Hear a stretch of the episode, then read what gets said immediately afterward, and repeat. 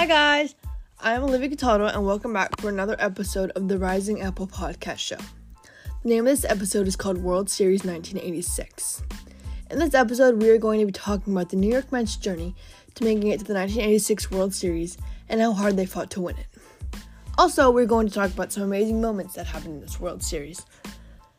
So, number one, the Mets had to make it to the World Series by winning playoff games. They finished the regular season with a record of 108 wins and 54 losses, which was amazing. They won the National League division by 21 and a half games over the Phillies, which are their rivals, so it felt pretty good to win. Step 2, they had to win the World Series. So the first game, they lost to the Red Sox 1 to nothing. The Red Sox pitcher Bruce Hurst dominated the Mets, only allowing 4 hits over 8 innings to win the game.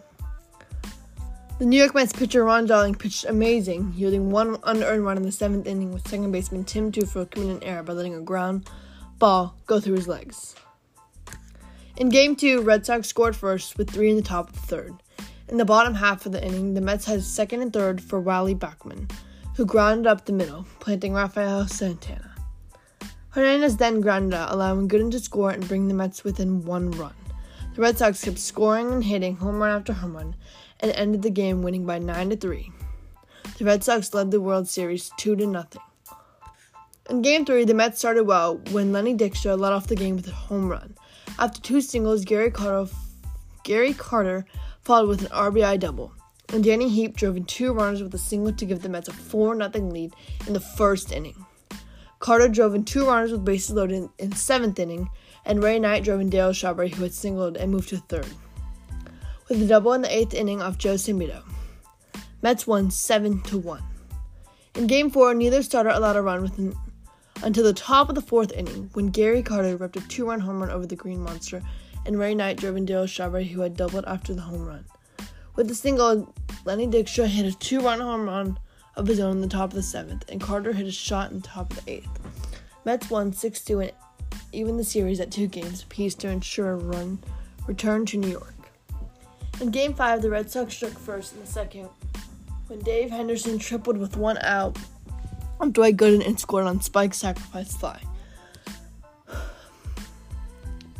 Bruce Hurst pitched seven shutout innings before Tim True's home run in the eighth put the Mets on the board. In the ninth, Mookie Wilson doubled with two outs and scored Rafael Santana single before Hurst struck out.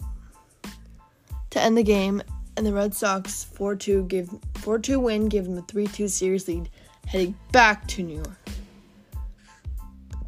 In Game 6, Boston took a quick 2-0 lead on RBI base hits from Dwight Evans and Marty Barrett. The Mets tied the score in the fifth on a single from Ray Knight and a run scoring double play by Danny Heep in his last at bat as a Met. In the sixth inning, the Sox went ahead when an error by Knight led to Barrett scoring in the seventh to give Boston a 3 2 lead.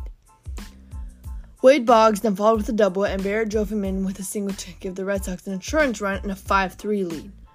The Mets were now up two, two outs in the bottom of the 10th. The Mets r- rallied. Schiraldi got two quick strikes on the third on the Mets third baseman who had already driven in one run so far. However, with his team within one strike of that exclusive championship, he could not finish the job as Knight single to left center. Carter scored from second, standing up, and the speedy Mitchell advanced to third.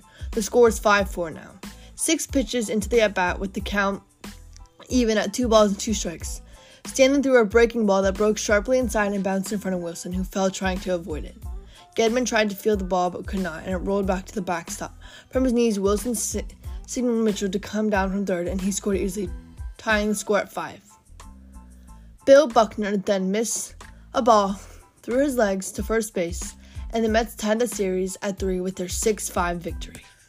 In Game 7, the first inning, Boston got to Darling early, recording three runs in the second inning. Dwight Evans and Rich Gedman hit back to back home runs to lead the inning off with Wade Boggs drove in Dave Henderson with a single for a 3 0 Red Sox lead. In the fifth inning, Lee Mazzilli came up to pinch hit for Fernandez and single, and Mookie Wilson followed with a single of his own, and second baseman Tim drew a to load the bases. Keith Hernandez then drove the lead runners in with a single, and Wiley Backman came in to run for Teufel, representing the tying run. The game ended with a strikeout, and the Mets tossed their gloves high into the air to drop their knees all covered on the mound to celebrate their World Championship victory. Well, that is all the time we have for today on this episode of the World Series 1986. I want to thank you for watching this podcast today. I hope you're now a bit familiar with the 1986 World Series and how the Mets fought to come out on top.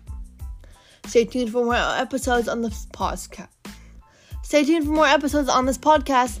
Have a great day or night. Go Mets!